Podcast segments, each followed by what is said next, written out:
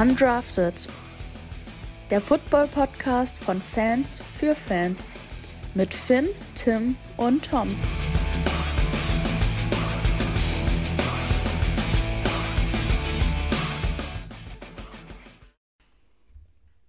Moin und willkommen zu einer neuen Folge hier bei uns bei Undrafted. Boah, ich kann schon nicht mehr sprechen und ihr merkt, wir sind ein bisschen lustig unterwegs heute. Äh, ja, Finn einfach mit seiner originellen Art mich und Tom gerade ein bisschen zum Lachen gebracht.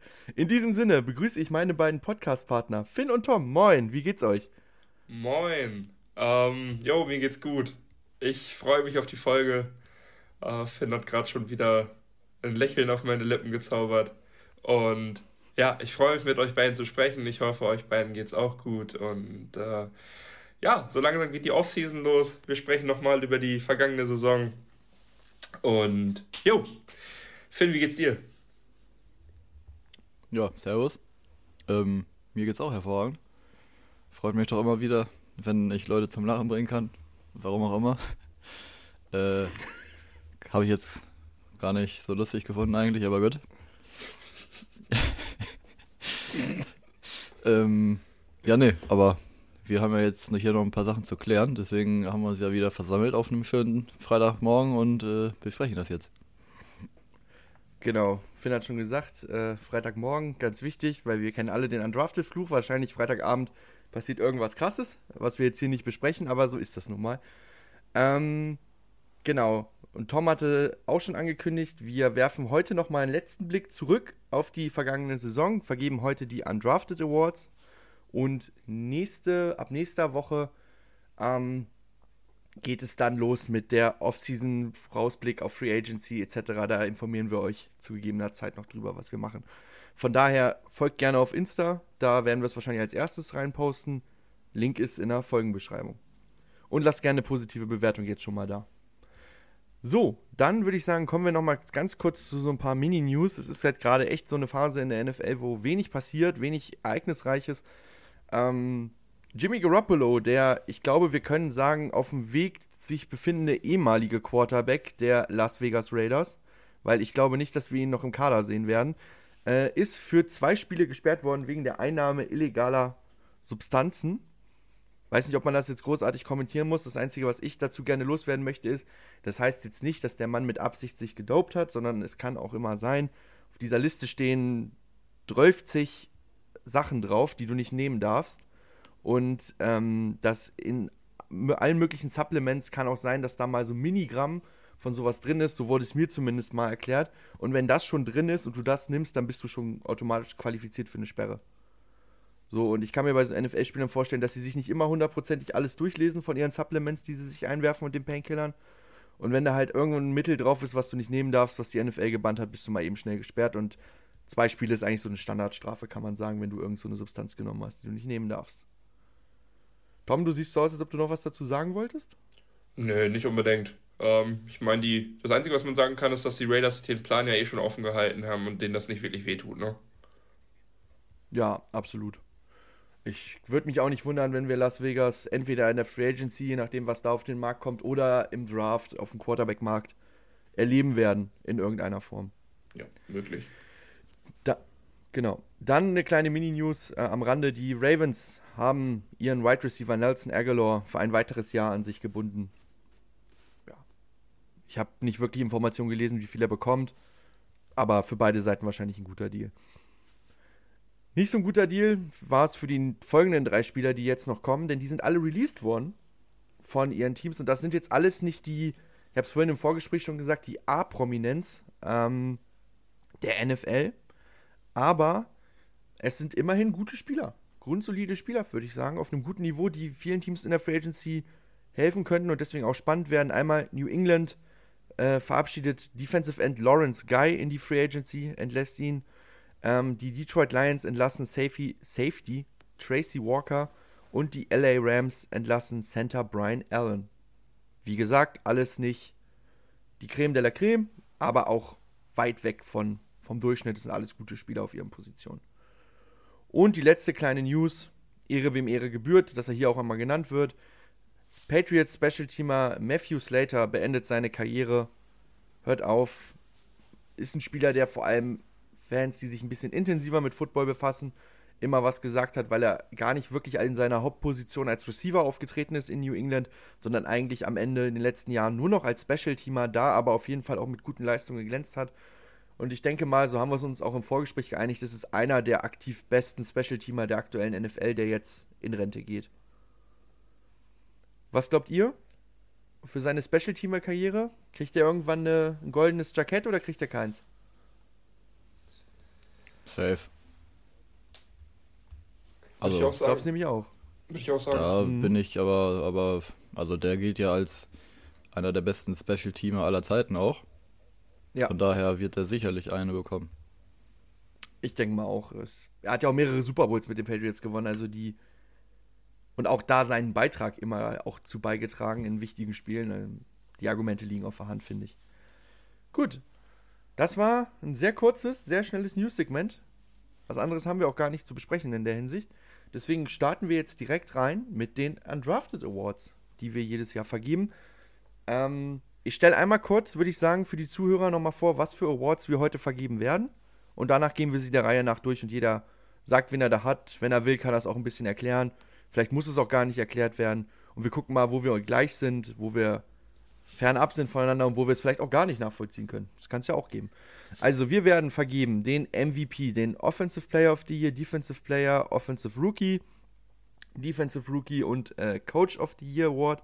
Das kennt ihr alles aus der echten N F L. Dann das beste Spiel des Jahres aus jeder von uns persönlichen Sicht. Das schlechteste Spiel des Jahres. Die größte Überraschung der Saison, die größte Enttäuschung, das kann ein Team sein, das kann ein Spieler sein. Ähm, und am Ende habe ich den beiden auch noch die Aufgabe gegeben und mir selber auch die Saison unseres Teams von eins bis zehn zu bewerten, wobei zehn das Beste ist. Ähm, für die Leute, die jetzt vielleicht das erste Mal zuhören, nochmal kurz gesagt, bei mir sind das die Denver Broncos, bei Tom sind das die Green Bay Packers und bei Finn die Minnesota Vikings. So, dann würde ich sagen, fangen wir an mit den Undrafted Awards und der erste Award ist der M V P. Ihr dürft gerne anfangen. Wir beide? Nee, also ich kann, ich kann gerne starten. Ähm, ich habe relativ schnell für mich schon eine Top fünf zusammengefasst und die stand bei mir, ja, also ich sag mal, am Ende hat sie sich noch ein bisschen gedreht, aber die Top fünf stand bei mir eigentlich relativ schnell fest und ich gehe das mal von fünf auf eins hoch. Damit ihr alle wisst, ich will euch vielleicht nichts vorwegnehmen, aber ich denke mal, dass wir sowieso alle dieselben Namen da oben drin stehen haben, deswegen sollte es für keinen eine Überraschung sein. Ähm, meine Nummer fünf im M V P-Race ist am Ende geworden Brock Purdy, egal wie kritisch ich darauf, äh, immer darauf bin. Ähm, hat eine super Saison gespielt, das habe ich in der letzten Folge, in der ich dabei war, auch gesagt. Ich will dem Mann gar nichts absprechen, der hat eine super Saison gespielt und äh, ist auch wirklich ein absolut guter Quarterback, deswegen ist er da verdient mit drin. Äh, auf der vier hatte ich Tyreek Hill. Auch eine super Saison gespielt. Ähm, meine Nummer drei war Josh Allen. Auch wenn die ein bisschen up and down war, am Ende hat er wirklich wieder sehr viel rausgeholt. War ein sehr, sehr wichtiger Spieler für die Buffalo Bills. Deswegen äh, muss man den da auch oben mit in der Liste haben. Meine Nummer zwei war Christian McCaffrey. Und meine Nummer eins damit dann Lamar Jackson. Für mich war das schwer, da einen Weg dran vorbeizufinden an Lamar Jackson. Das war nicht die Saison, wo Lamar Jackson die größten Stats aufgelegt hat. Das müssen wir klar sagen. Also es gibt meistens M V P-Saisons, wo jemand mit richtig krassen Stats einfach liefert. Und Lamar Jackson hatte ja eigentlich andere, andere Qualitäten dieses Jahr auf dem Feld. Der hat aber das Team deutlich besser gemacht. Der hat die zu Siegen geführt, auch zu knappen Siegen. Viele waren sehr, sehr deutlich. Lamar Jackson war immer ein Teil davon. Ähm, ist im Passspiel super, ist im Laufspiel super, ist ein Gadget-Spieler für, für das ganze Roster. Und äh, ja, deswegen, Lamar Jackson hat eine super Saison gespielt. Und ja, für mich der verdiente M V P. Ja, dann schließe ich mich dem doch gleich mal an. Also ich habe auch Lamar Jackson, wenig überraschend, dass haben wir ja hier auch sicherlich schon das eine oder andere Mal durchklingen lassen in den letzten Wochen. Hm. Wo du jetzt deine Top fünf genannt hast, vielleicht wer auch noch einen Shoutout zumindest verdient hat, ist Dak Prescott, auf jeden der Fall. Äh, in mhm. den Playoffs mal wieder nicht ganz so performt hat, aber in der Regular Season sicherlich auch einer der besten Spieler, besten Callbacks gewesen ist und man muss den hier sicherlich auch nennen. Aber ja, Lamar Jackson in einem neuen offensiven Scheme äh, hat da direkt die Offense getragen, hat die Spiele um sich herum besser gemacht und von daher äh, Lamar Jackson hier auch meine Wahl. Ja, also ich glaube, dass es bei Lamar, ich, also ich habe ihn auch und ich glaube, er gibt dir recht, Tom, dass es weniger an den krassen Stats liegt, als vielleicht auch, ehrlich gesagt, vielmehr, dass er sich auch als Passer unfassbar nochmal weiterentwickelt hat, diese Saison extrem großen Schritt gegangen ist und unter Todd Monken sich da wirklich zu einem, mittlerweile muss man ja sagen, absoluten Elite-Quarterback in dieser Liga entwickelt hat, was vor ein paar Jahren war er halt ein besserer äh, Dual-Threat-Quarterback, wenn wir ja. ehrlich sind. Und wurde auch so gesehen, abgesehen von seiner einen M V P-Saison. Und unter Todd Monken hat er jetzt echt eine spannende Entwicklung hingelegt und wurde auch viel weniger im Laufspiel eingesetzt, tatsächlich, ähm, vom Gefühl her, als die letzten Jahre. Und wenn, war es ein bisschen überlegter und nicht so, Lamar macht alles und irgendwie klappt es schon.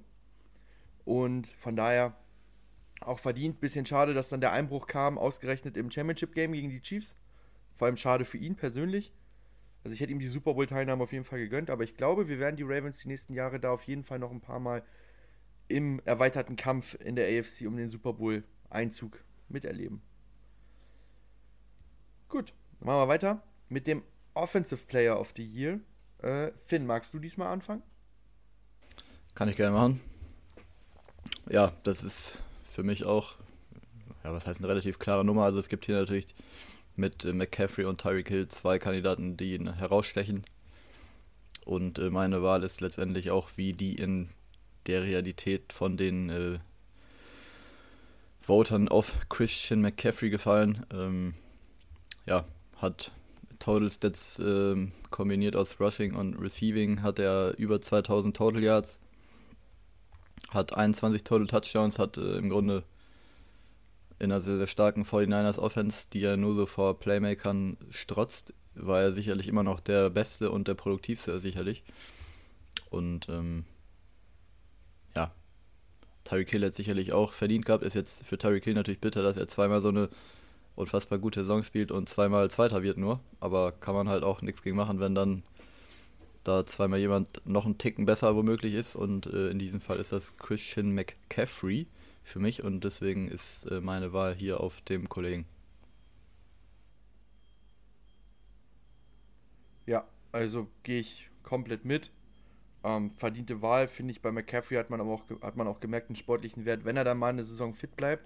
Ist, glaube ich, auch tatsächlich seit zwanzig neunzehn, zumindest wenn man sich die Stats anguckt, die erste Saison, wo er fit geblieben ist. Extrem wichtiger Faktor im Super Bowl Run der forty-niners. Ähm, extrem wichtiger Faktor auch zu Beginn des Spiels gewesen im Super Bowl, dann immer weniger eingesetzt, aber dafür kann er selber ja nichts. Die Wahl, hast du richtig gesagt, war auch bei mir zwischen Tyreek Hill und äh, Christian McCaffrey und am Ende wahrscheinlich auch wegen des tieferen Playoff-Runs ist es bei mir Christian McCaffrey auch geworden. Ja, ähm, wir haben hier sehr viel Einigkeit, ich schließe mich da nämlich auch an, ich habe es ja vorhin schon gesagt, dass Hill meine Nummer vier im M V P-Race war, McCaffrey war die Nummer zwei. Und Finn hat es schon richtig gesagt, ist einfach ein sehr, sehr wichtiger Spieler für, für die gesamte Offense der forty-niners. Ich meine, der kann einfach alles, der wird in jedem, in jedem Spielzug, hat er einfach eine sehr, sehr wichtige Rolle. Und ja, ich fand, da hat auch schwer einen Weg dran vorbeigeführt, außer halt, wenn man Tyreek Hill das ganze Ding geben möchte.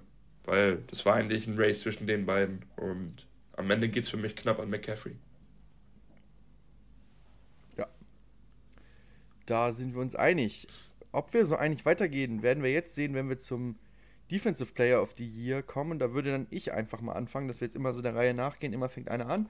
Ähm, und wer die Folge gehört hat, es müsste letzte Folge gewesen sein, wo Finn und ich über die Awards geredet haben, der kann sich vielleicht schon denken, wer jetzt kommt. Weil ich habe mich ein bisschen geärgert, dass Myles Garrett den bekommen hat und nicht T J Watt. Weil ich finde, T J Watt ist in allen Statistiken auf derselben Position besser gewesen dieses Jahr als Myles Garrett. Ich meine, allein die neunzehn Sacks, die er gesammelt hat dieses Jahr, sprechen für sich. Das ist seine zweitbeste Saison seit zwanzig einundzwanzig. Damals hat er zweiundzwanzig Komma fünf, was eine unfassbare Saison ist. Und dass er an, einfach an das Niveau wieder rankommt. Extrem wichtiger Faktor gewesen auch bei den Steelers, dass sie es mal wieder, keiner weiß wieso, in die Playoffs geschafft haben. Das ist bei den Steelers irgendwie jedes Jahr in den letzten Jahren so. Du weißt nicht, wie sie da hinkommen und trotzdem sind sie immer da.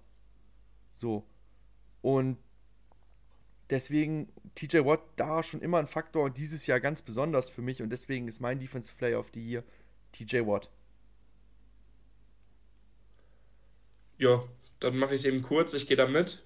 Ich habe eure Folge gehört und ja, ich konnte damit sehr gut relaten. Man muss ja auch sagen, T J Watt ist eigentlich ja ein Spieler, wenn er fit ist, dann gibt er dir so eine gewisse Baseline. Ich meine, der hat zwanzig neunzehn wurde er Dritter im Defensive Player of the Year Race. Ähm, danach das Jahr zwanzig zwanzig wurde er Zweiter, zwanzig einundzwanzig hat er es gewonnen. Letzte Saison hatte er nicht so eine gute Saison, also was heißt nicht so eine gute Saison, hatte natürlich auch Verletzungsprobleme. Bis dahin war es trotzdem eine mhm. solide Saison, wurde auch in den Pro Bowl gewählt und ja, war, ich sag mal, war in Ordnung für T J Watt und dieses Jahr kam er dann wieder zurück und mit, du hast gesagt, neunzehn Sacks, ich meine, ähm, ja, eine monströse Saison für, für die Steelers. Du hast gesagt, ist ein Erfolgsgarant für die Steelers, wenn der auf dem Feld ist, dann hält man auf jeden Fall gerne den Ball mal weg von T J Watt.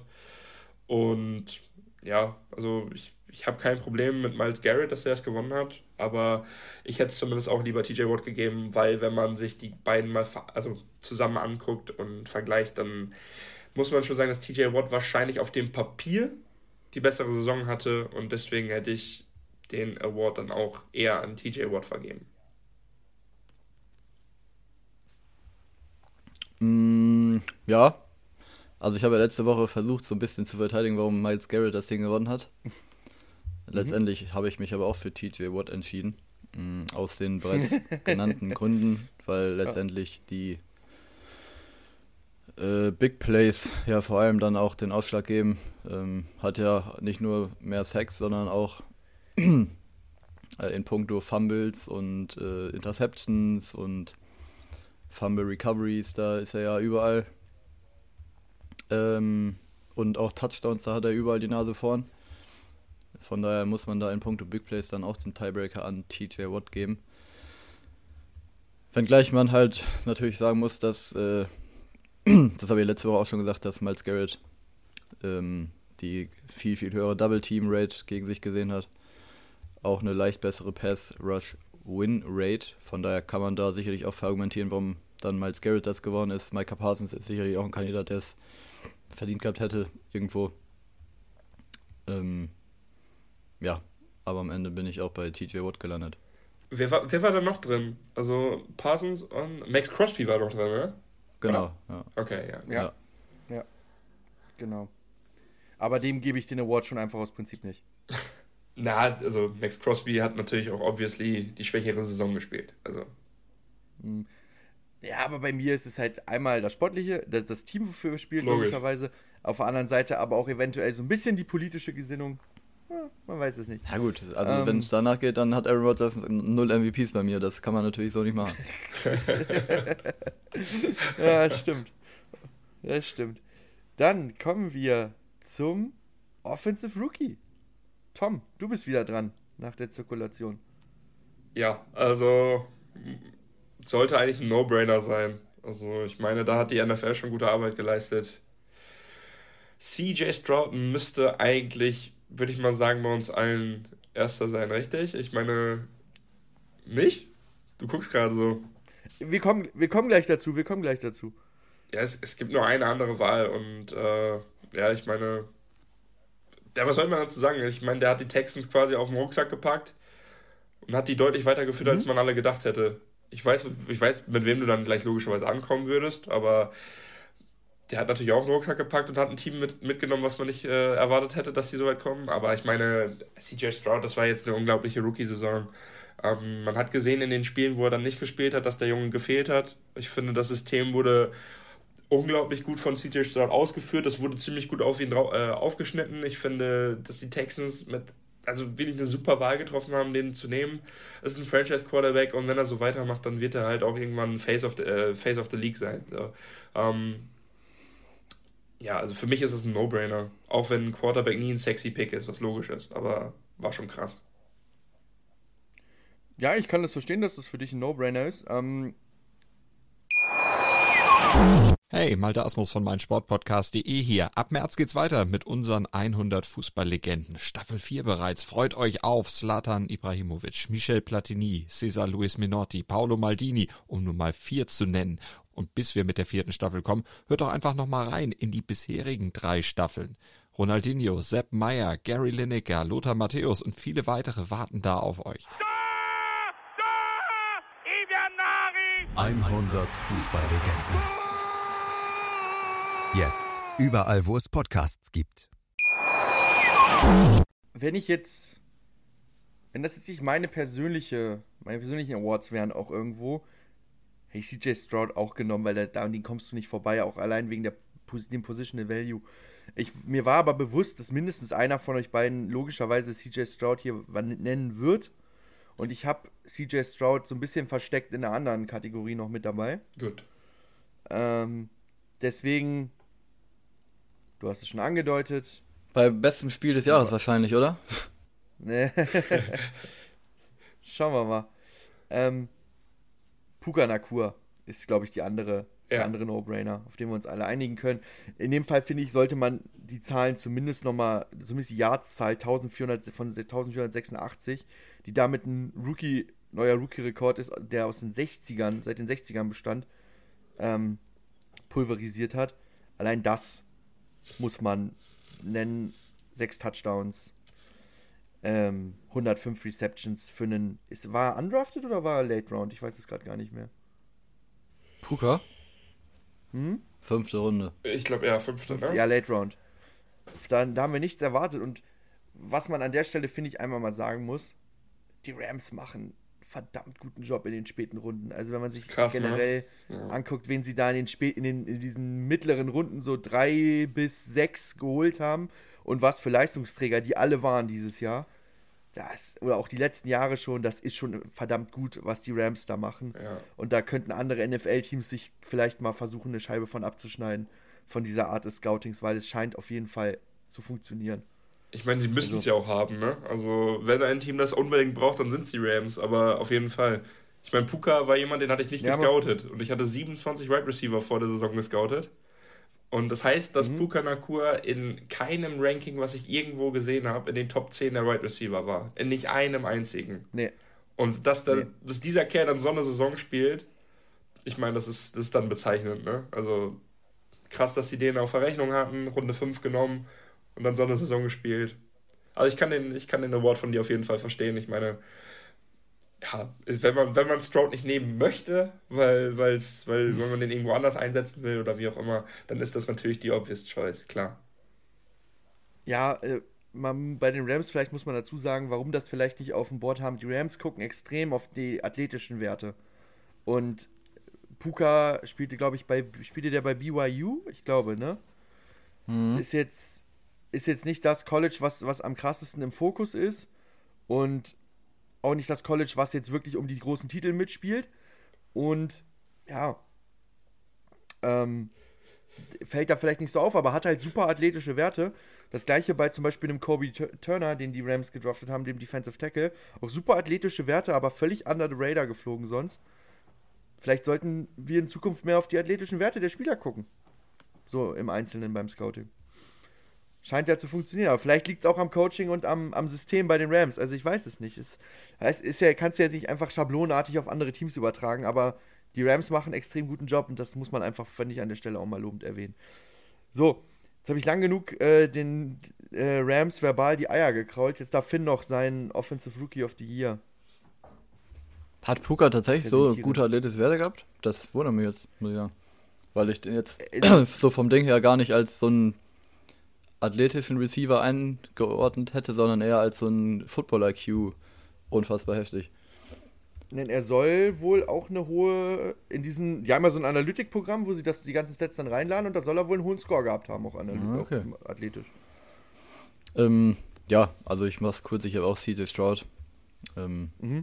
Puka hat's auch verdient, aber in solchen Situationen, wenn dann Tiebreaker zwischen Wide Receiver und Quarterback ist, dann fällt er halt nur mal auf Quarterback. Das äh, war zwanzig zwanzig so, das war zwanzig dreiundzwanzig so.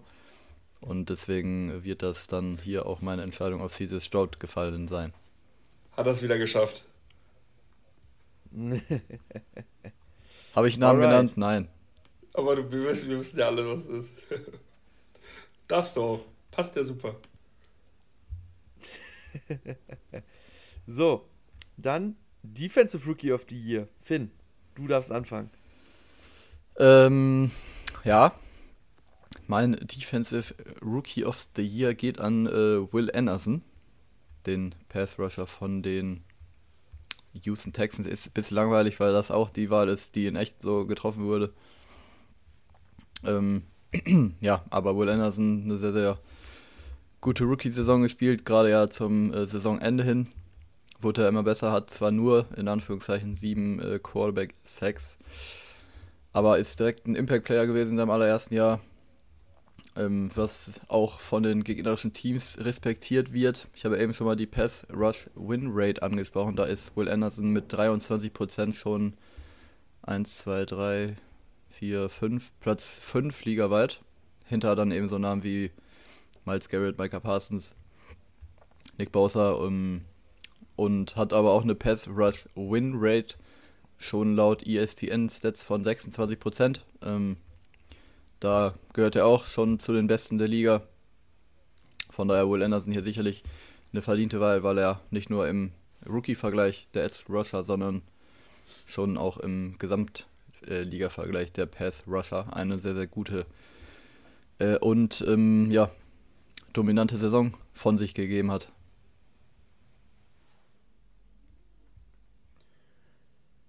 Ja, äh, würde ich mich auch anschließen. Ich habe auch Will Anderson auf eins und du hast eigentlich schon alles gesagt. Ich ähm, würde da vielleicht eigentlich nochmal gerne Devin Witherspoon mit reinwerfen, der am Ende nur auf Platz vier gelandet ist im gesamten Ranking. Den hätte ich gerne noch irgendwie höher gehabt, weil der hat auch eine Bombensaison gespielt. Ähm, und ich frage mich, wo die, wo die Seahawks immer so krasse Cornerbacks irgendwie herbekommen. Und ja, auch irgendwie ein Spieler, der alles machen kann. Aus dem Draft an Position fünf. Wie bitte? Aus dem Draft an Position fünf. Ja, ja, aus den Picks der Denver Broncos. Nee, nee, das ist, das, das ist mir schon klar, das ist mir schon klar. Aber ich meine, die, ähm, die Seahawks haben da auf jeden Fall gutes Rosterbuilding betrieben, so sage ich es mal. So vielleicht richtig gesagt. Ähm, der auch wirklich alles machen kann. Ich meine, der... Ähm, super, jetzt habe ich, hab ich mir hier die Seite geschlossen. Ich falle Idiot mit den ganzen, mit den ganzen Nummern. Ähm, Pass Completion Rate bei achtundfünfzig Komma drei ist äh, für einen für für Quarterback echt, echt super. Also viele, viele ähm, Pässe deflected auch. Ähm, nur, nur neunundvierzig ähm, Receptions allowed in der ganzen Saison. Hat auch nur vierzehn Spiele gemacht, weil äh, kleinere Ver- äh, Verletzungsprobleme, selbst als Cornerback noch drei Sacks aufgelegt am Ende. Ähm, ein sehr guter Tackler, finde ich. Also gefällt mir sehr gut, wenn er ähm, wenn er tackeln muss, dann kann er es sehr gut.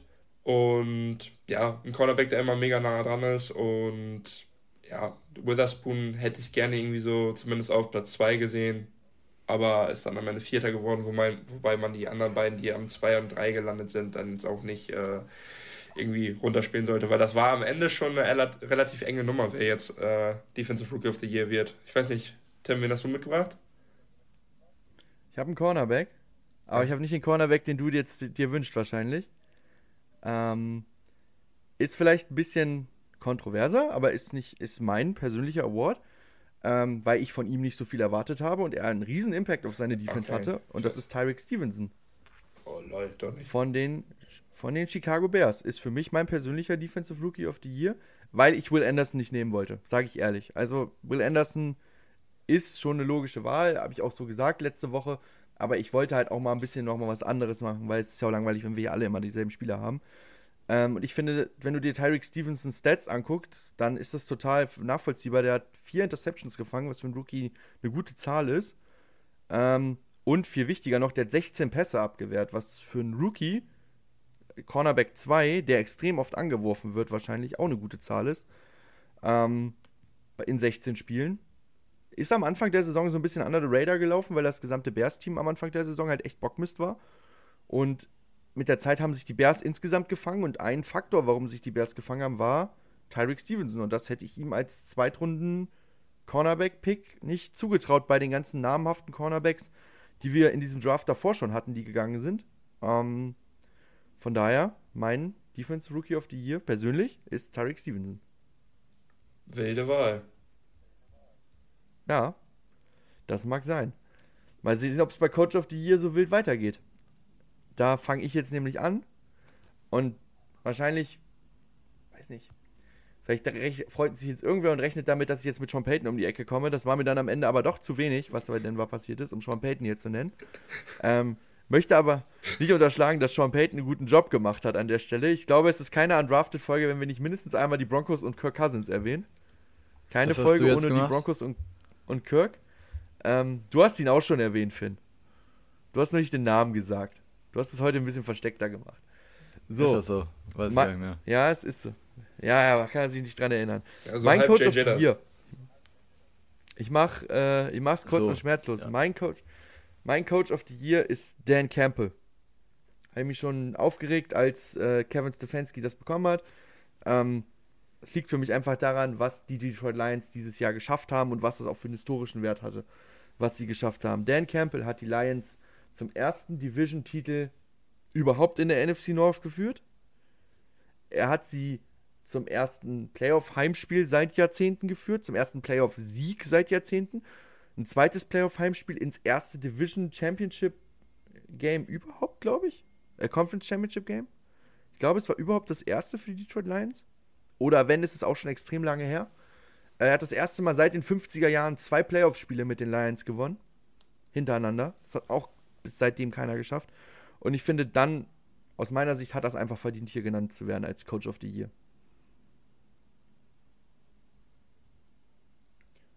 Ja, also Dan Campbell hatte ich letztes Jahr in den Undrafted Awards als mein Coach of the Year.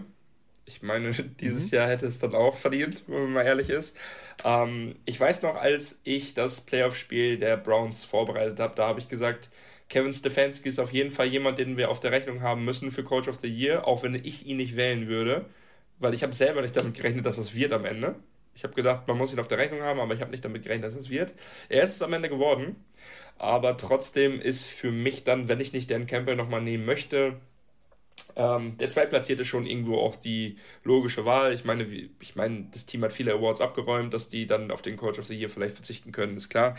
Ähm, der Miko Ryans, also muss man dafür, ja. muss man dafür zu sagen? Ich glaube nicht. Ähm, ich hatte auch noch John Harbaugh im Kopf. Ich weiß nicht, wo der am Ende gelandet ist. Der war auf jeden Fall auch im, im Race mit drin. Und äh, ich möchte mal kurz einen mit reinbringen, weil ich glaube, der Einzige, der sein Team noch nicht in, dieses, in diese ganze Nummer mit reingebracht hat.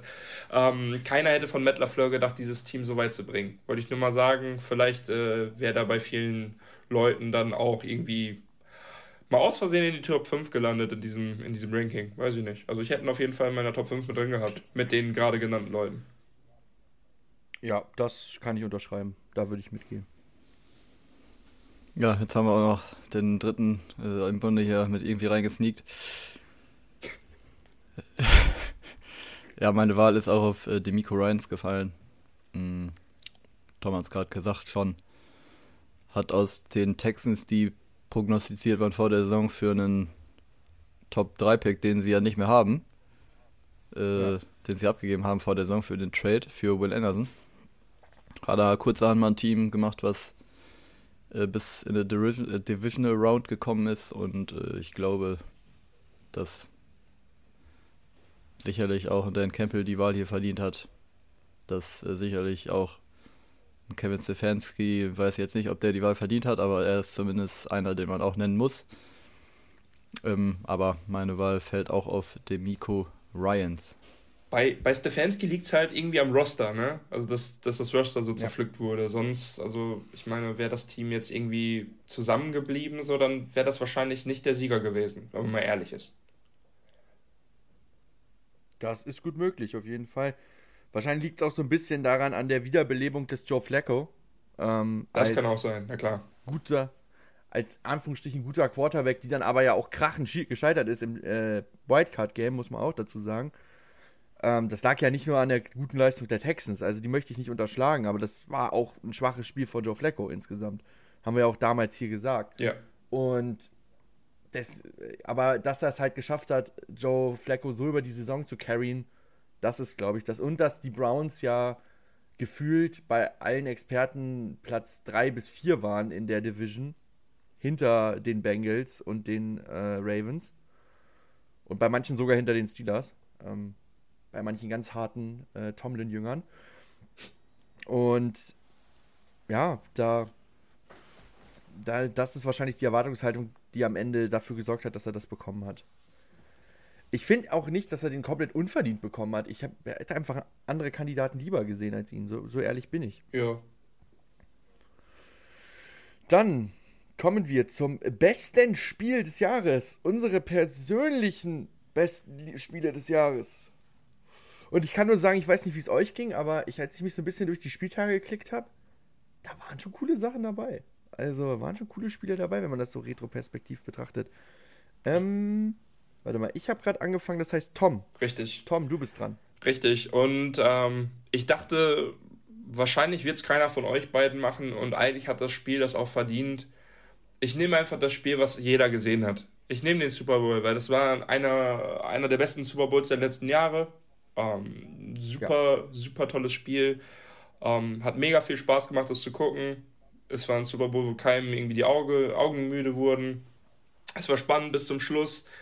Ähm, ja, mit wahrscheinlich den beiden besten Teams, wenn man mal ehrlich ist, weil die konstantesten, die Teams, die sich in den Playoffs durchsetzen, sind am Ende immer irgendwie schon verdient im Super Bowl und auch die Besten der Liga. Und ähm, ja, ich hätte natürlich äh, lieber eine andere Wahl getroffen, aber ich dachte, ihr beide werdet es wahrscheinlich nicht machen, deswegen einer muss es tun und deswegen habe ich das jetzt gemacht, auch wenn es natürlich von vornherein ein bisschen, ähm, ja, langweilig ist, den Super Bowl zu nehmen. Aber war halt ein gutes Spiel, eigentlich muss es hier rein. Einfach, weil ich sie gönne. Ich lasse dir die... Was wäre deine zweite Wahl gewesen? Du darfst gerne noch drüber sprechen. Ähm, ich will keinem was wegnehmen, aber meine... Also, meine sexy Wahl wäre ge- gewesen äh, Philly gegen Buffalo. Ah, okay. Ich dachte jetzt nämlich, dass jetzt Packers gegen äh, Cowboys kommt. Weil es für dich persönlich... Ja, das aus Packers Sicht wahrscheinlich. Ja. Aus Packers Sicht hätte ich... Okay. Könnt ihr ja vielleicht gleich auch noch sagen. Also aus Packers Sicht hätte ich wahrscheinlich dann das Dallas-Spiel genommen, weil das wirklich eine, eine Vorführung war in den Playoffs. Das war schon geil. Und vielleicht dann das dreiunddreißig zehn gegen die Vikings war auch geil. Ich meine, die Vikings waren hart angeschlagen und äh, ich meine, die hatten, ja, war halt, war halt geil, war ein super Spiel. Ich meine, da ist alles von, äh, von vorne bis hinten eigentlich gut gelaufen für die Packers. Jo. So, Finn.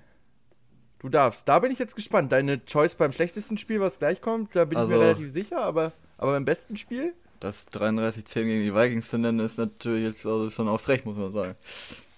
Oh. Das ist so, als wenn ich gegen einen vierjährigen Jungen zehn null im Garten gewinne beim Fußball und das als mein bestes Spiel des Jahres nehme. Ähm, nee, also ich habe mich tatsächlich auf die äh, Regular Musik Season in meinen Ohren, beschränkt. Ich habe mich auf die Regular Season beschränkt, deswegen war der Super Bowl gar nicht in meinem Gedanken gut. Ah. Aber das Spiel, was ich genommen habe, wurde hier gerade schon mal genannt, das ist nämlich Buffalo gegen Philly. Mhm. Ähm, ja, war eines der Spiele, die in der Regular Season bis in der Overtime gegangen sind. Äh, am Ende haben die Eagles siebenunddreißig zu vierunddreißig gewonnen. Ich muss mal ganz fix nochmal nachgucken. Ich glaube, das war sogar das letzte Spiel von Philly, was sie gewonnen haben, bevor sie ihre lange Niederlagenserie äh, ja, zum Saisonende hin... Na, das stimmt gar nicht. Ja, wobei doch, ein Spiel danach gegen die Giants haben sie noch gewonnen und das war dann aber auch der letzte Sieg des Jahres. Und bei den Bills aber bis zu dem anderen, Zeitpunkt waren sie ja elf eins, oder nicht? Äh, durch den Sieg gegen Philly waren sie zehn und eins, glaube ich. Oh, zehn und eins, ja. Und Buffalo äh, wiederum äh, ist durch die Niederlage auf sechs und sechs abgerutscht und das war ja der Punkt, wo man dann, oder wo viele dann schon gedacht haben, ui, Buffalo... Das äh, könnte im Playoff-Rennen jetzt ziemlich eng werden. Mm, aber nach dem Spiel gegen die Eagles haben sie kurzerhand dann mal eine sechs äh, eine sechs-Sieges-Streak äh, aufgefahren und dadurch natürlich bekanntermaßen noch die Division auch gewonnen. Aber das äh, ist ja jetzt was anderes. Äh, ja, das war ein Spiel, in dem die Eagles mit siebzehn Punkten Rückstand ins vierte Viertel gegangen, gegangen sind. Und dann alleine siebzehn Punkte im vierten Viertel gemacht haben, das Spiel in der Overtime gerettet haben und da dann letztlich das Spiel gewonnen haben. Josh Allen hat, auch wenn seine Stats jetzt nicht ganz so famos aussehen, sag ich mal, mit einer Interception, nur zwei Touchdowns, zweiundachtziger Quarterback Rating, Äh, aber hat da sicherlich auch eines der besten Spiele gemacht mit dreihundertvierzig Passing Yards fast, äh, einundachtzig Rushing Yards und zwei Rushing Touchdowns obendrein. einundfünfzig Mal den Ball geworfen, äh, Gabe Davis mit über hundert Yards, bei den Eagles auch ähm, Devontae Smith mit über hundert Yards, Jalen Hurts ebenfalls mit zwei Rushing Touchdowns, äh, insgesamt fünf. Mhm, also alles in allem ein sehr, sehr, also einfach ein geiles Spiel und äh, das muss man auch sagen, unabhängig davon, ob man hier ein Fan von einem der Teams ist. Deswegen ist meine Wahl hier ganz, ja nicht ganz klar, aber deswegen ist meine Wahl hier auf Buffalo gegen Philly gefallen. Hast du noch ein, hast du noch ein Vikings-Game, was du gerne nennen möchtest? Wie baut man eine harmonische Beziehung zu seinem Hund auf? Puh, gar nicht so leicht. Und deshalb frage ich nach, wie es anderen Hundeeltern gelingt, beziehungsweise wie die daran arbeiten. Bei Iswas Dog reden wir dann drüber. Alle vierzehn Tage neu mit mir, Malte Asmus, und unserer Expertin für eine harmonische Mensch-Hund-Beziehung, Melanie Lippisch. Iswas Dog mit Malte Asmus. Überall, wo es Podcasts gibt.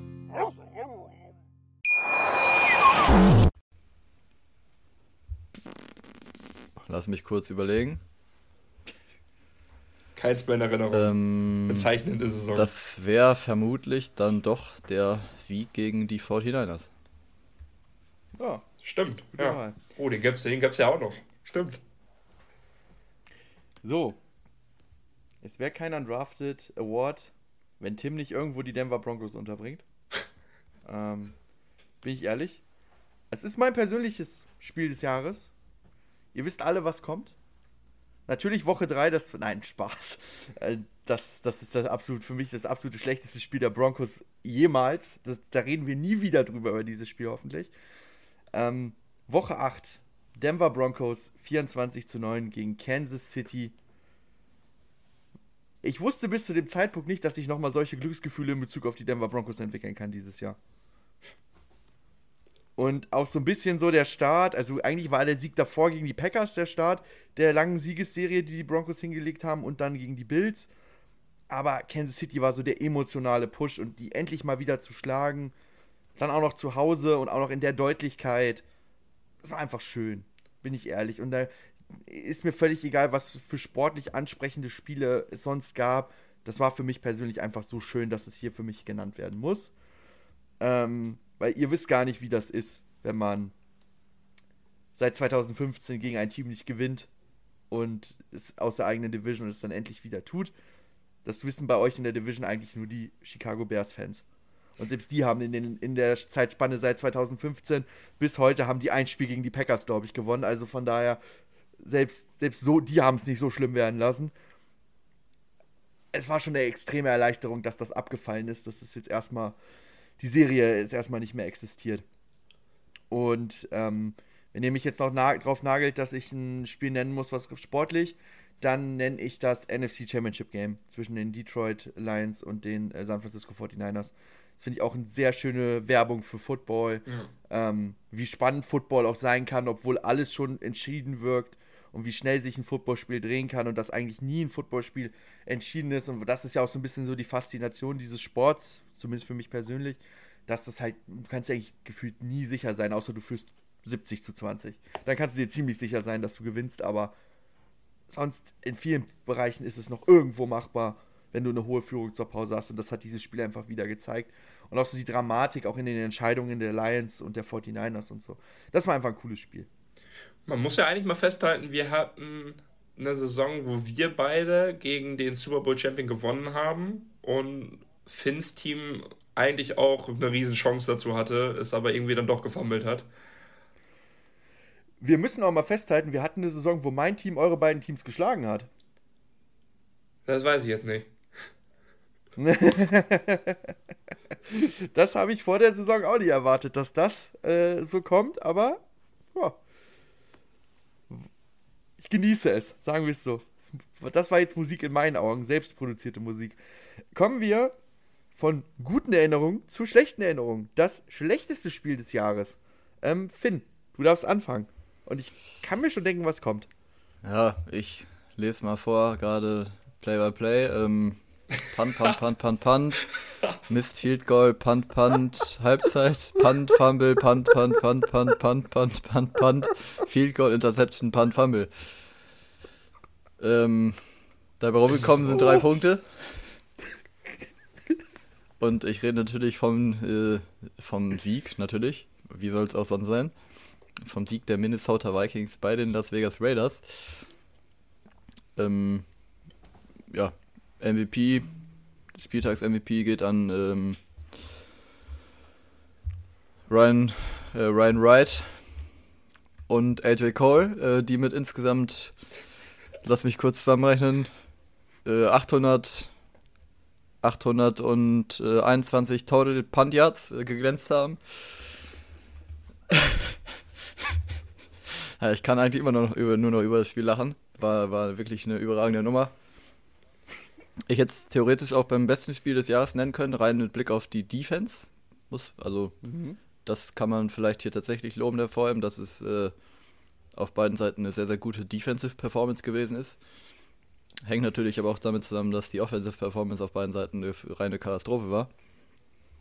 Mhm. Ähm, und wenn ich nicht da irgendwie fantechnisch in dem Spiel gefangen gewesen wäre, dann hätte ich mir das auch sicherlich um die Uhrzeit mit noch weiteren Spielen parallel laufend auf jeden Fall nicht im Einzelspiel angeguckt. Aber ähm, ja, wenn man sich da nun mal einmal verschrieben hat äh, zu einem Team, dann tut man sich das dann gegebenenfalls doch auch schweren Herzens an. Und äh, das, das nennt ja. man Sadismus.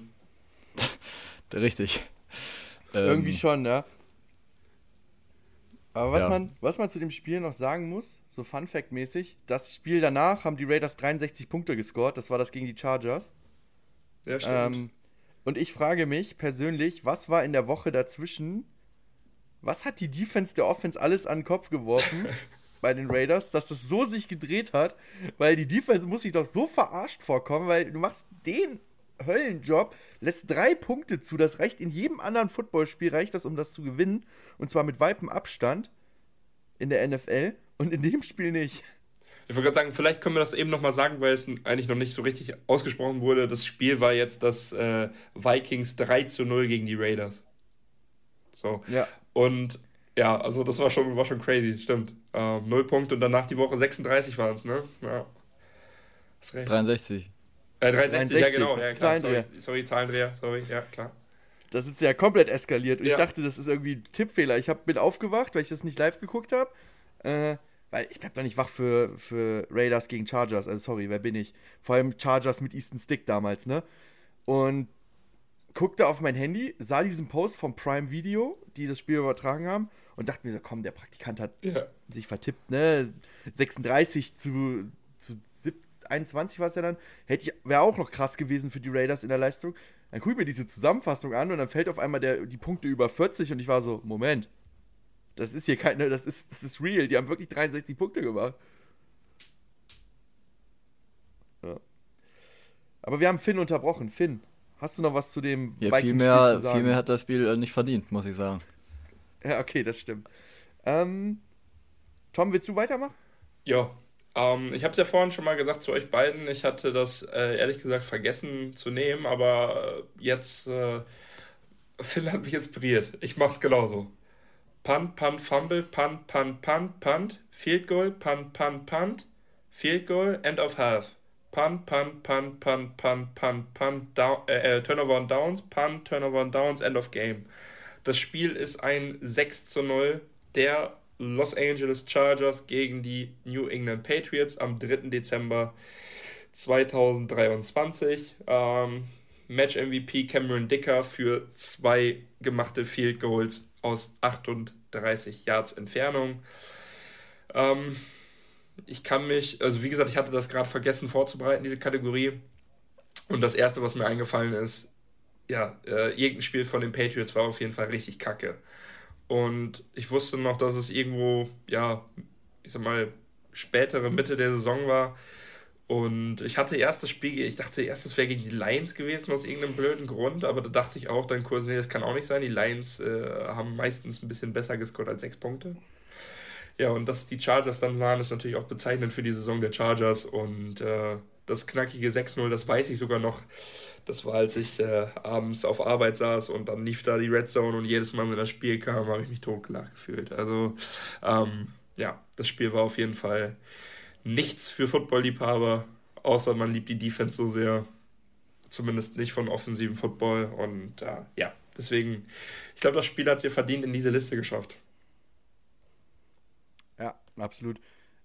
Fällt dir, wenn nicht, ist nicht schlimmer, fällt dir aus dem Stegreif irgendein Packers-Spiel ein, was du hier nennen würdest? Für äh, schlechteste der Saison? Mhm, aus Packers Sicht? Aus Packers Sicht. Ich wollte gerade sagen, eigentlich, da waren, da waren ein paar Spiele bei, die jetzt nicht so mega interessant waren, aber aus Packers Sicht, wo die Packers einfach schwach gespielt haben. Oh, ich, ich rapp das mal eben durch hier. Ich habe die Seite noch offen. Falcons war eine blöde Niederlage, war eh ekelhaft. Gegen die, da. Ja, gegen die Raiders, die Niederlage war schon nicht so geil. Da haben die Packers echt nicht gut gespielt. Mhm. Ähm, gegen die Broncos mhm. konntest du zu dem Zeitpunkt auf jeden Fall verlieren. Das gegen die Vikings, das erste Spiel, das war auch nicht gut. Ich meine, da hattest du auch viele Verletz- Verletzungsprobleme. Und äh, ja, ja, warte mal, warte mal. Ja, oh ja, ja, ja. New York Giants. Niederlage gegen die New York Giants in Woche vierzehn. Zum, da stand's dann, mhm. also sind sie dann sechs und sieben gegangen und da dachte ich, ja okay, das ist jetzt die Niederlage, die äh, quasi die Saison so ein bisschen besiegelt, die einfach quasi auch ja, dafür gesorgt, dass die Köpfe hängen und so weiter, weil man gegen die Giants zu dem Zeitpunkt wirklich nicht verlieren konnte. Weil die Giants davor die Wochen alles verloren hatten und auch gut hoch verloren hatten. Und dann verlierst du da zweiundzwanzig zu vierundzwanzig gegen. Ja, da dachte ich halt wirklich, das war... Das war so jetzt, jetzt der Grund, warum die Saison an, an, am Ende äh, ja, an die Wand genagelt werden kann. Aber ja, dann kam ja noch der Turnaround zum Glück. Ja, absolut. Ähm, erstmal mein schlechtestes Spiel generell, bevor ich noch zu den Broncos komme. Ähm, ich werde, ich heb mir das mit den Drives vorlesen für das Broncos-Spiel auf, ehrlich gesagt. Weil das Spiel, was zu dem ich jetzt komme, das wäre ähnlich auf Fumble, Punt, Interception, Punt, Punt, Punt, Punt, Punt. Ich habe immerhin noch zwei Touchdowns drin gehabt, weil mein Spiel ist, ähm, das Spiel, jetzt muss ich einen Moment mal kurz nachgucken, das ist Woche zwölf. Das zehn zu sieben der New York Giants gegen die New England Patriots, was das bezeichnendste Ende für dieses Spiel hatte, was es nur haben konnte. Der Patriots-Kicker verkackt aus, warte, es war auf jeden Fall eine machbare Distanz, ich gucke es nochmal genau nach. Aus fünfunddreißig, aus fünfunddreißig Yards äh, ein Field Goal mit sechs Sekunden auf der Uhr. Äh, schießt knapp links daneben und äh, ja, damit gewinnen die New York Giants dieses Spiel am Ende. Und es geht nicht mit zehn zu zehn in die Overtime, was uns allen, glaube ich, eine Menge erspart hat, Gott sei Dank. Ähm, deswegen, das, dieser zehn zu sieben Sieg der Giants gegen die Patriots, sportlich für mich das schlechteste Spiel. Kandidaten, eure beiden kann man auf jeden Fall, sind wahrscheinlich noch stärkere Kandidaten. Was man auch noch nennen kann, waren mehr Punkte, aber war auch echt extrem schwierig anzusehen, war das Thursday Night Game der Bears gegen die Panthers. Und es gibt einen Idioten hier im Podcast, der spricht gerade, der dachte sich, ach ja, man kann ja mal wach bleiben und mal gucken, wie das Spiel so läuft. Ich habe es bitterböse bereut und in der Halbzeit nach dem ersten Touchdown ausgemacht, weil ich so war, okay, das Spiel ist jetzt entschieden, weil die Bears haben einen Touchdown gemacht.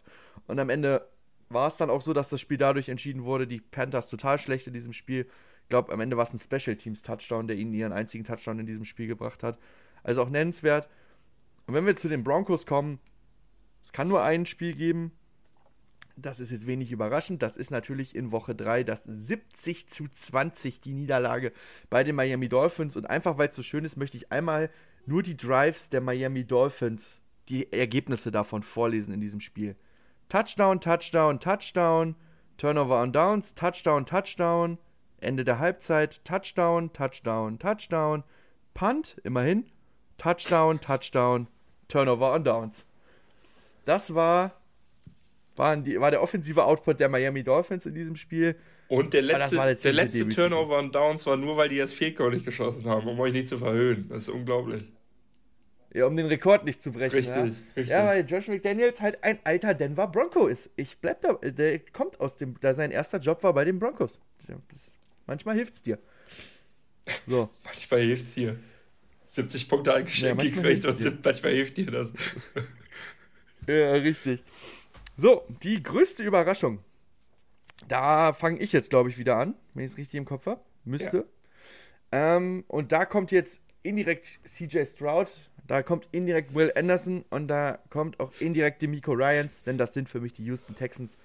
Äh, man hätte auch andere Teams nennen können. Ich sage jetzt bewusst noch keine Aufzählung, weil ihr habt ja auch noch die Möglichkeit, was zu nennen. Ähm, aber die Houston Texans für mich, ihr habt es gesagt, Top drei Pick, projected, nie, niemand hatte sie auf dem Zettel. Am Ende laufen sie bis ins Divisional, in die Divisional Playoffs, hätten sogar verhältnismäßig über bestimmte Momente in diesem Spiel auch Chancen gehabt, vielleicht gegen die Ravens, am Ende die Ravens dann zu dominant, aber die Houston Texans stehen vor einer großen, artigen Zukunft, bin ich ehrlich, und das Schlimme ist ja, sie haben ihren eigenen Pick abgegeben, ja, aber sie haben ja noch den von den Cleveland Browns und dadurch, dass sie die Cleveland Browns geschlagen haben, ist er sogar noch vor ihrem eigenen. Das heißt, lief einfach auch wirklich gut für die Houston Texans und spannende Entwicklung, sympathisches Team aktuell. Bin gespannt, was da noch kommt die nächsten Jahre. Ja, ähm, hast du noch einen aus Broncos Sicht? Eine Überraschung? Boah, das ist äh, ja, ähm, Jaleel McLaughlin. Aha. Als Spieler.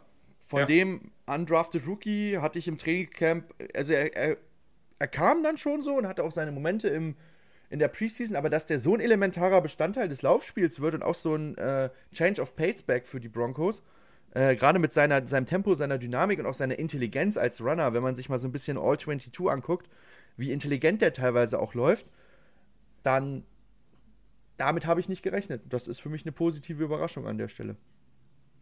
Mhm. Ähm, ja, dann mache ich weiter. Meine größte Überraschung der Saison ist Baker Mayfield. Hm. Ein Quarterback, den ich vor der Saison, wenn ich alle Starting Quarterbacks hätte nennen müssen, wahrscheinlich auf Platz zweiunddreißig gesetzt hätte. zweiunddreißig vielleicht nicht, aber dreißig, dreißig, einunddreißig, vielleicht sogar wenig zweiunddreißig, ich habe keine Ahnung. Ich äh, habe es ja nicht gemacht, aber ich...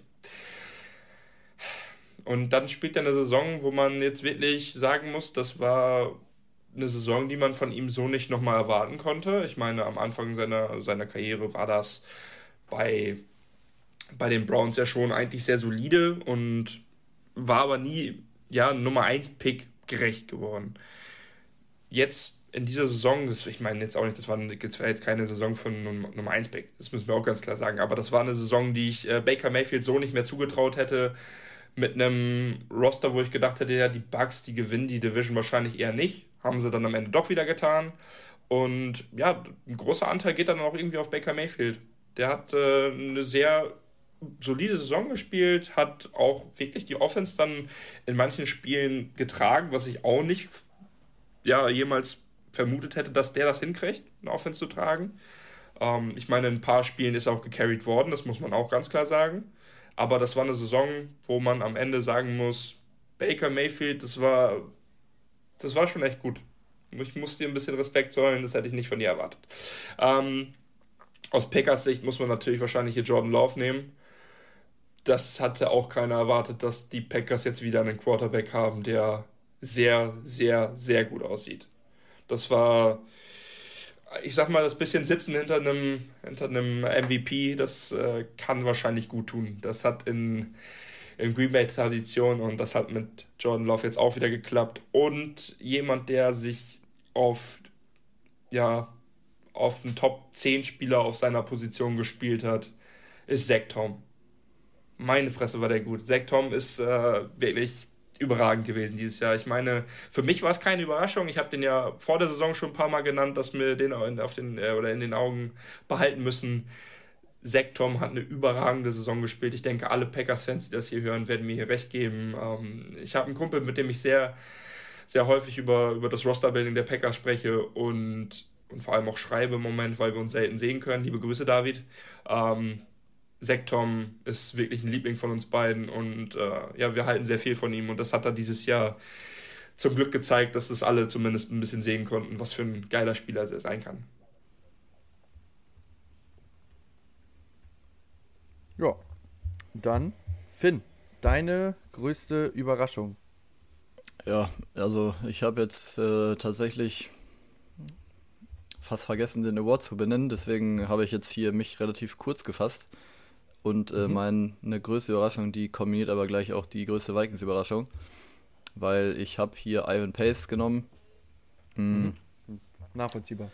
den Undrafted, muss man nochmal fast betonen, äh, Rookie-Linebacker der Vikings. Ähm, ja, ich fand, oder bei dem ist eigentlich so fast am coolsten, so die Reise jetzt miterlebt zu haben.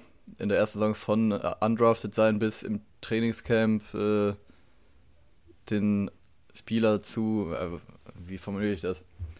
Im Training Camp, da gab es quasi jeden Tag äh, positive News über Ivan Pace und ähm, man hat so das Gefühl gehabt, der könnte vielleicht eine ganz gute oder eine Rolle spielen, von der man es vielleicht nicht erwartet hätte von vornherein. Äh, und ist dann ja auch während der Saison immer mehr ja, in den Vordergrund getreten, kann man sagen. Und ich habe jetzt gerade mal bei P F F reingeguckt und auch bei E S P N und bei den Stats und so weiter. Und ähm, also Ivan Pace hat laut E S P N hundertzwei Total Tackles, bei, bei P F F sind es ein bisschen weniger.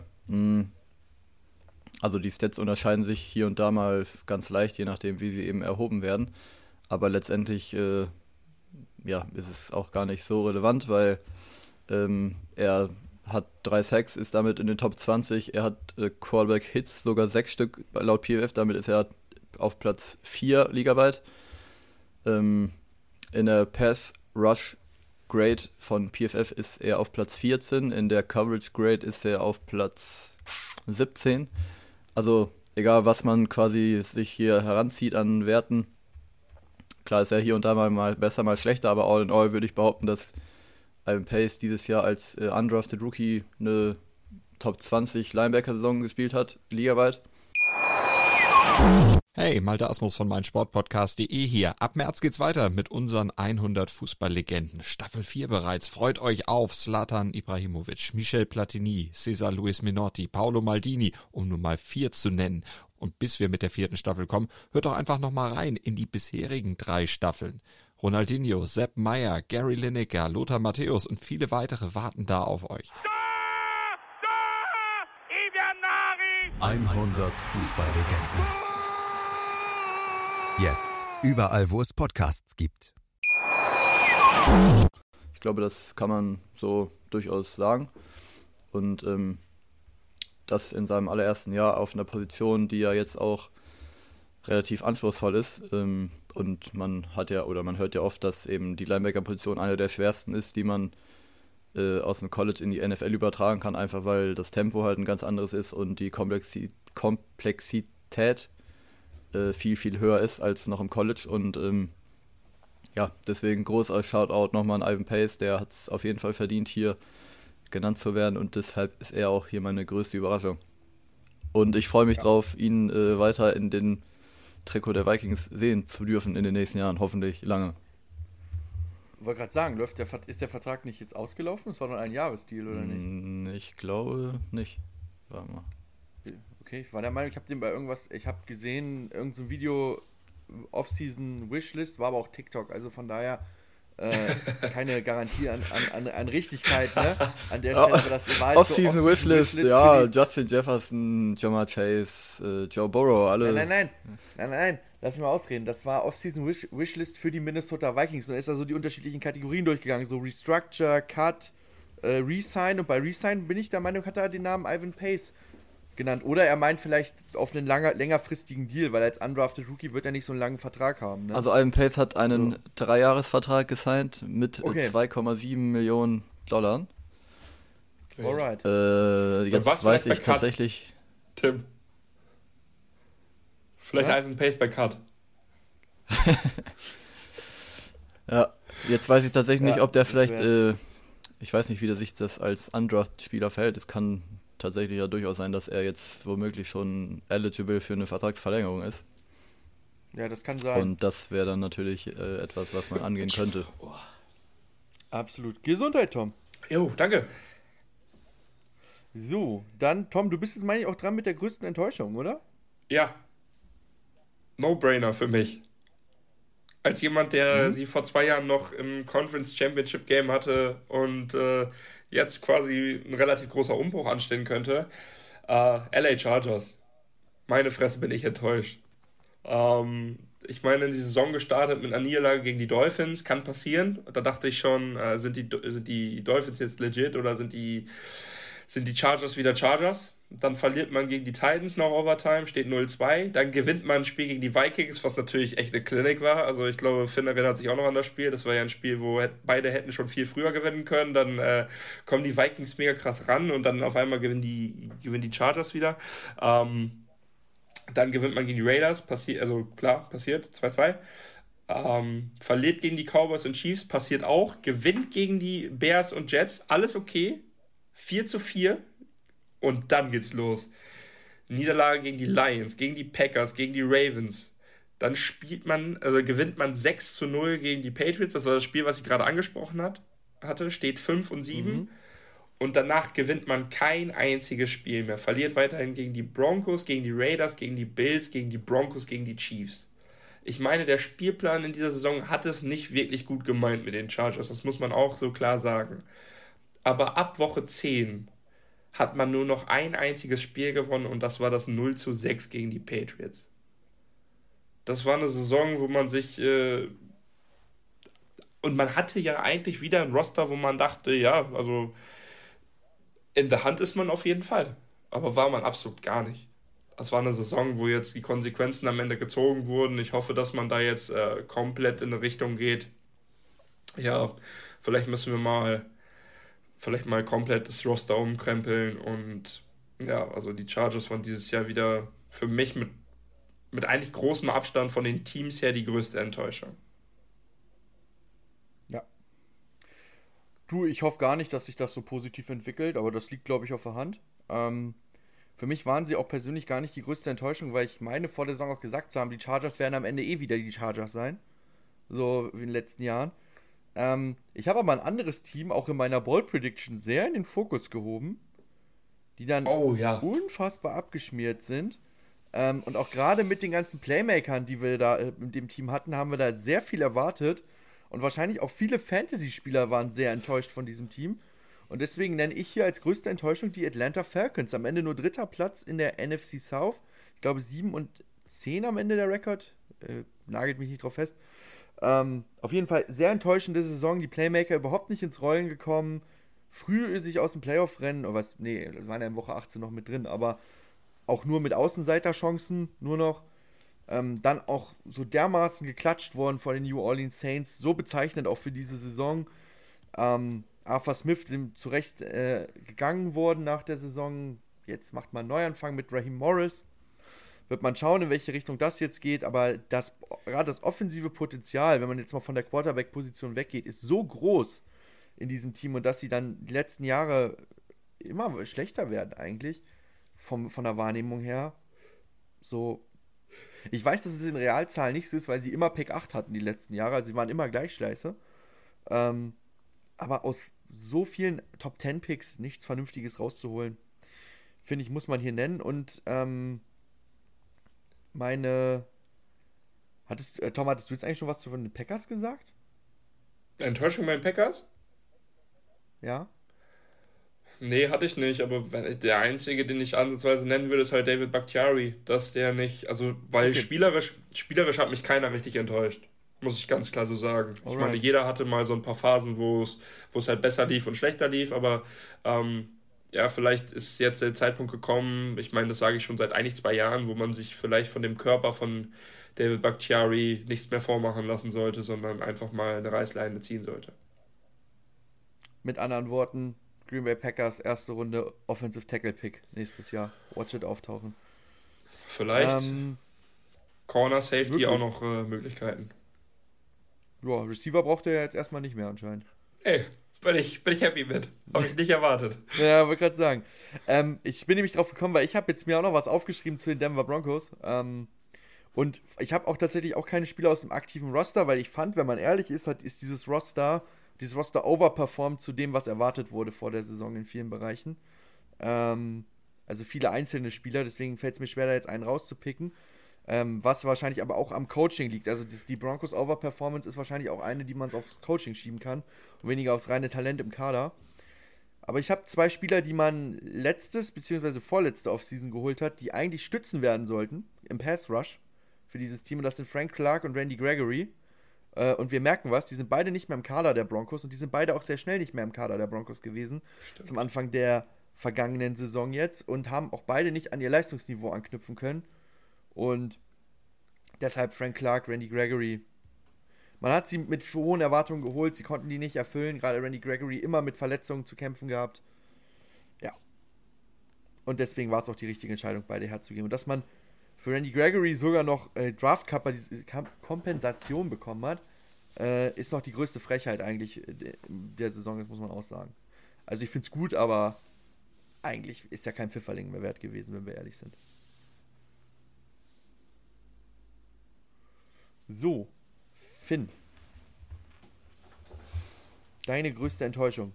Ja, da gibt es ein paar, äh, paar äh, Punkte, die man hier nennen könnte. Ich war erstmal jetzt zwiegespalten, ob ich eine einzelne Person nenne oder ein Team. Ich habe mich am Ende fürs Team entschieden.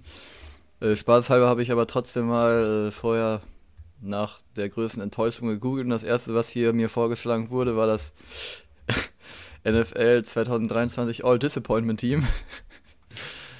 Kann ich ja mal kurz vorlesen, wer da so drin ist. Ähm, auf Quarterback haben wir Daniel Jones, mhm. Running Back Najee Harris und äh, Rom- Ramondre Stevenson.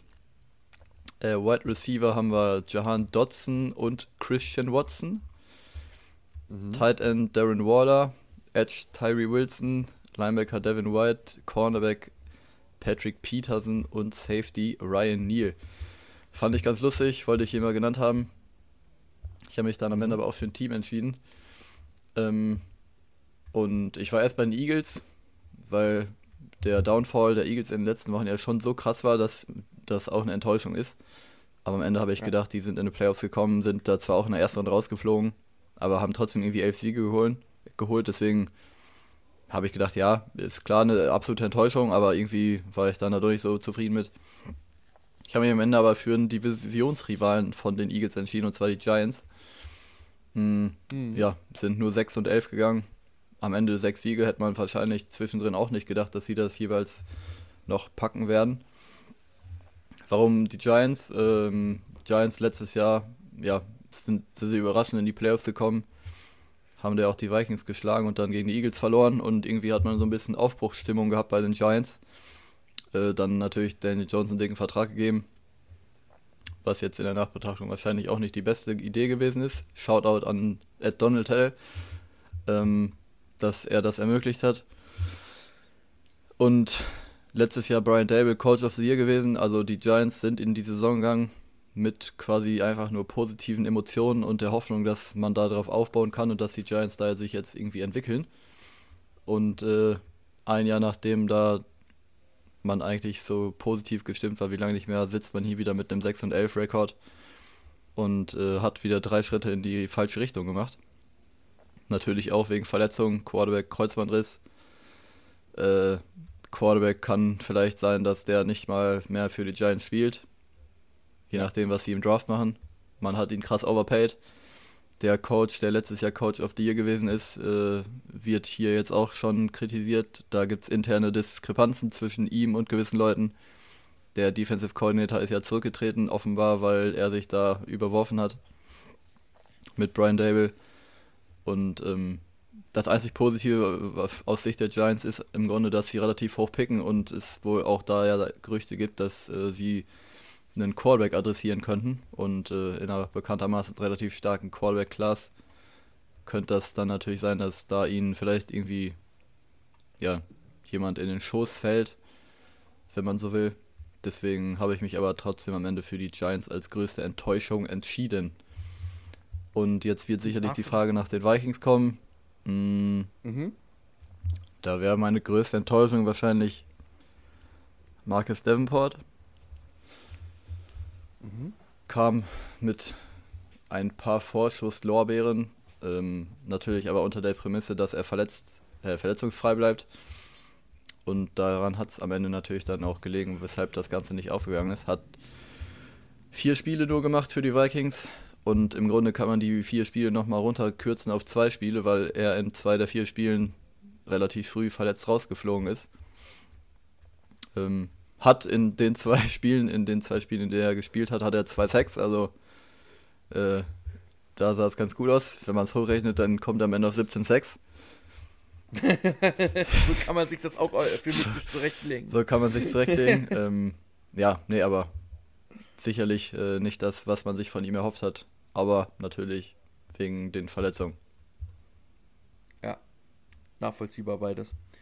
Dann letzter Undrafted Award für dieses Jahr. Und dann machen wir einen Schuh über die Saison zwanzig dreiundzwanzig.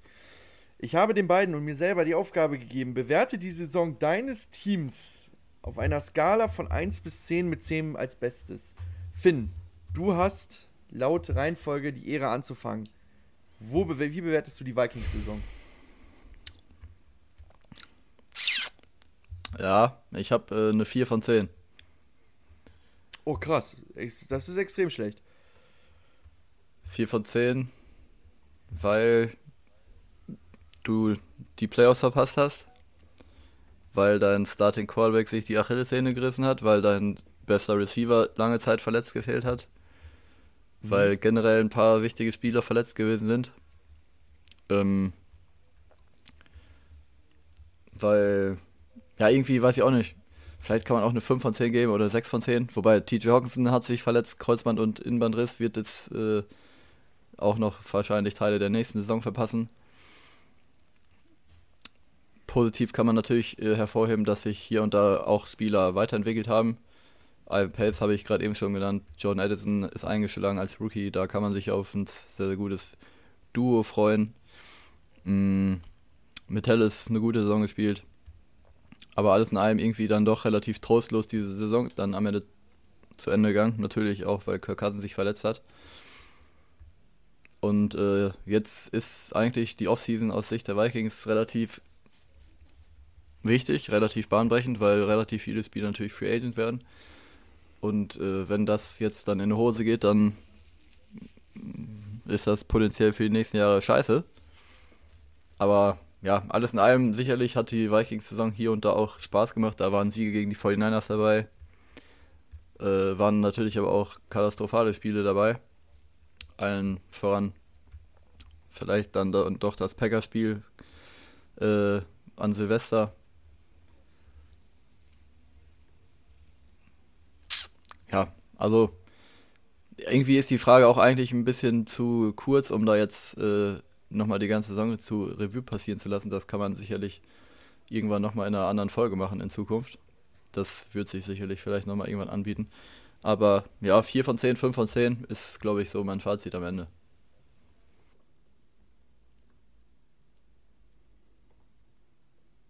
Tom, mach du gern weiter. Echt? Wollen wir nicht positiv aufhören? ähm, ja gut, denn ich kann auch sonst, dann ist ein guter Einwand, dann mache ich erstmal. Ähm, Denver. Ich habe das aufgestückelt in drei Abschnitte erstmal und dann komme ich noch zu einem Gesamtfazit. Ich habe Woche eins bis sechs, Woche sieben bis elf und äh, Woche ähm, zwölf bis achtzehn. Woche eins bis sechs ist eine eins von zehn. Sehr schnell zusammengefasst, eins und vier äh, gegangen, man hat fast gegen die Chicago Bears verloren, man ist siebzig zu zwanzig geklatscht worden von Miami, das war einfach nix. Dann Woche sieben bis Woche elf, ist für mich eine neun von zehn, man hat Siege geholt, und am Stück Siegesserien, unter anderem gegen Green Bay, Divisional Playoff Team gewesen am Ende der Saison, Buffalo, Kansas City. Ja, die Vikings hatten keine gute Saison, aber in dem Moment hatten sie, glaube ich, vier oder fünf Spiele in Folge gewonnen. Minnesota geschlagen, Cleveland geschlagen. Ähm, also es war, das war so der Part, wo ich wieder Hoffnung bekommen habe. Und dann kam Woche zwölf bis Woche achtzehn, dann wurden meine Hoffnungen kolossal zerschmettert. Ähm, man hat nur noch zwei Siege geholt und das gegen die L A Chargers, wo anderthalb Quarter lang äh, Justin Herbert gespielt hat und John, sonst Easton Stick über die zwei Spiele. Man hat gegen die Patriots verloren, die zu dem Zeitpunkt, äh, glaube ich, Second Overall Pick oder First Overall Pick waren. Ähm, äh, Second, die Panthers waren ja die ganze Zeit First. Man hat eine Klatsche gegen Detroit bekommen, unter anderem. Äh, gegen Houston, das nehme ich jetzt raus, weil das hast du knapp verloren, d- drei Punkte oder vier Punkte Differenz am Ende. Das ist okay. Du kannst gegen Houston so ein Spiel so verlieren, das ist in Ordnung. Äh, man hat die Winnings, aber man hat die Winning Season halt auch noch verschissen. Die erste seit zwanzig sechzehn.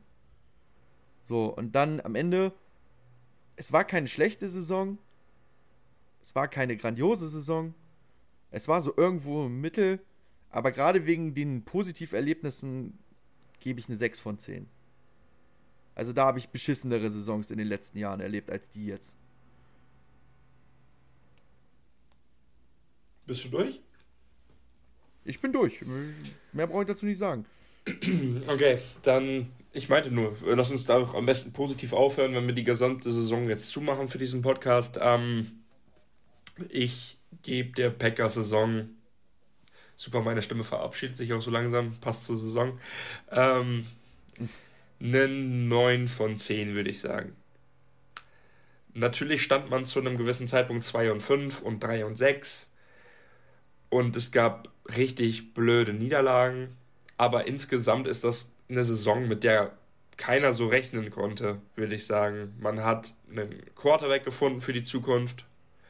Man hat die Wide-Receiver-Frage, sage ich mal, zumindest leiser machen, oder zumindest fast verstummen lassen. Ähm, als du vorhin Christian Watson genannt hast, in diesem Team habe ich mich gewundert. Natürlich kommt das auch nur wegen Verletzungen, weil wenn der, wenn der siebzehn Spiele macht, dann ist der hier auf Pace, vielleicht neunhundert Yards zu haben am Ende, und das ist eine super Saison. Ähm, man hat ja wirklich sechs super, super Wide Receiver, die man alle ohne Probleme reinwerfen kann. Man hat immer noch ein äh, Running Back Tandem gehabt in, diesem Saison, in dieser Saison, was jetzt, also das wird natürlich auch eine wichtige Offseason, ist klar.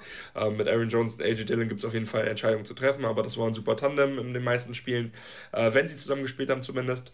Ähm, Tucker Kraft, Luke, Luke Musgrave sind zwei gute Tight Ends, die sehr gut eingebunden wurden. Ähm, man hat, wie gesagt, was ich schon gesagt habe, mit äh, Zach Tom jemanden gefunden, der ja, gib mir das Herz auf, wenn ich den sehe. Ich freue mich auf die nächsten Jahre mit dem Mann. Ähm, und generell, Defense hat zumindest mal gezeigt, was für ein Potenzial die haben, und hat in den meisten Spielen jetzt am Ende vor allem auch gezeigt, ja, wenn ihr uns braucht, dann sind wir doch da. Man ist in die Playoffs gekommen, man ist nach Dallas gefahren, hat die an die Wand gespielt. Ich meine, das Spiel am Ende ist achtundvierzig zu zweiunddreißig ausgegangen, aber das war ja gefühl, gefühlt ein achtundvierzig zu, weiß ich nicht, siebzehn. Dann, ja, also mir hat das, mir hat das alles deutlich besser gefallen, als ich, als ich vor der Saison ansatzweise gedacht hätte. Und deswegen ist die Saison, auch wenn man sich spät in die Playoffs gespielt hat und auch wenn man blöde Niederlagen dabei hatte, insgesamt dann am Ende schon eine neun von zehn. Auch weil die Zukunft jetzt vielleicht nicht rosa-rot ist, aber zumindest grün-gelb. Und äh, das freut mich sehr. Die Zukunft ist grün-gelb. Halten wir fest, Tom mag Zach Tom. Ähm, das ist eine Botschaft, die auf diesem Podcast auf jeden Fall durchgekommen ist. Und ja, dann würde ich sagen, machen wir einen Strich unter ein cooles Footballjahr zwanzig dreiundzwanzig. Und ich freue mich echt jetzt auf zwanzig vierundzwanzig, auf das, was da kommt. Und steht wieder eine spannende Offseason bevor, auch was unsere drei Teams betrifft. Spannende Fragen, spannende Quarterback-Debatten, alles Mögliche. Da kommt richtig coole, cooles Zeug. Ich habe richtig Bock drauf. Ähm, wenn ihr bis hierhin gehört habt, dann lasst doch gerne ein Abo in der Podcast-App eures Vertrauens da und bewertet uns. Am besten natürlich positiv. Ähm, erzählt es euren Freunden weiter, wenn es euch gefallen hat. Und ich hatte ja gesagt, wir informieren im Laufe der Woche auf Social Media, wie der Offseason-Plan so grob aussieht. Für euch auch. Also lohnt es sich da auch, ein Follow zu hinterlassen. Link ist in der Folgenbeschreibung. Nicht traurig sein, dass Football vorbei ist. Jetzt geht die Offseason los. Jetzt kommt die spannende Zeit des Roster-Buildings, wo Hoffnungen geschürt werden und eigentlich jeder irgendwie positiv aus der Offseason rausgeht. Ich habe noch nie einen N F L-Fan erlebt, der rausgegangen ist aus der Offseason mit, oh ja, nee, alles scheiße, wir gehen null und siebzehn. Ähm, ja, von daher, wir werden euch dadurch begleiten, haben uns auch so ein paar andere Sachen noch überlegt. Das werdet ihr zu gegebener Zeit dann erfahren. Und von daher würde ich sagen, ich habe nichts mehr. Habt ihr noch was? Äh, sorry, nee. Ich habe gerade nur Draftpicks gezählt, wer hier die meisten Draftpicks hat. Ja. Wunderschön. Das wissen wir alle. Das wissen wir alle. Ähm, nee, du hast es gesagt. Lass uns, n, lass uns die, die Saison zumachen. Wir freuen uns mit euch auf die nächste, liebe Zuhörer. Wir freuen uns, dass ihr ähm, ja, die, die ganze Saison an unserer Seite wart. Und ja, ich würde sagen, wir machen jetzt die Saison zu, oder? Ja. Dann danke fürs Zuhören, Leute. Das war Undrafted. Haut rein. Ciao. Ciao. Tschö, tschö.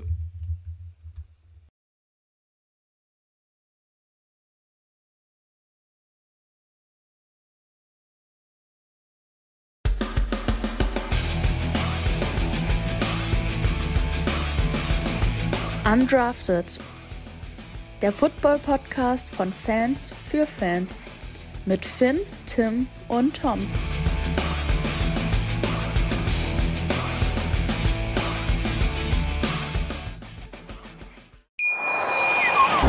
Wie baut man eine harmonische Beziehung zu seinem Hund auf? Puh, gar nicht so leicht. Und deshalb frage ich nach, wie es anderen Hundeeltern gelingt, beziehungsweise wie die daran arbeiten. Bei Iswas Dog reden wir dann drüber. Alle vierzehn Tage neu mit mir, Malte Asmus, und unserer Expertin für eine harmonische Mensch-Hund-Beziehung, Melanie Lippisch. Iswas Dog mit Malte Asmus. Überall, wo es Podcasts gibt.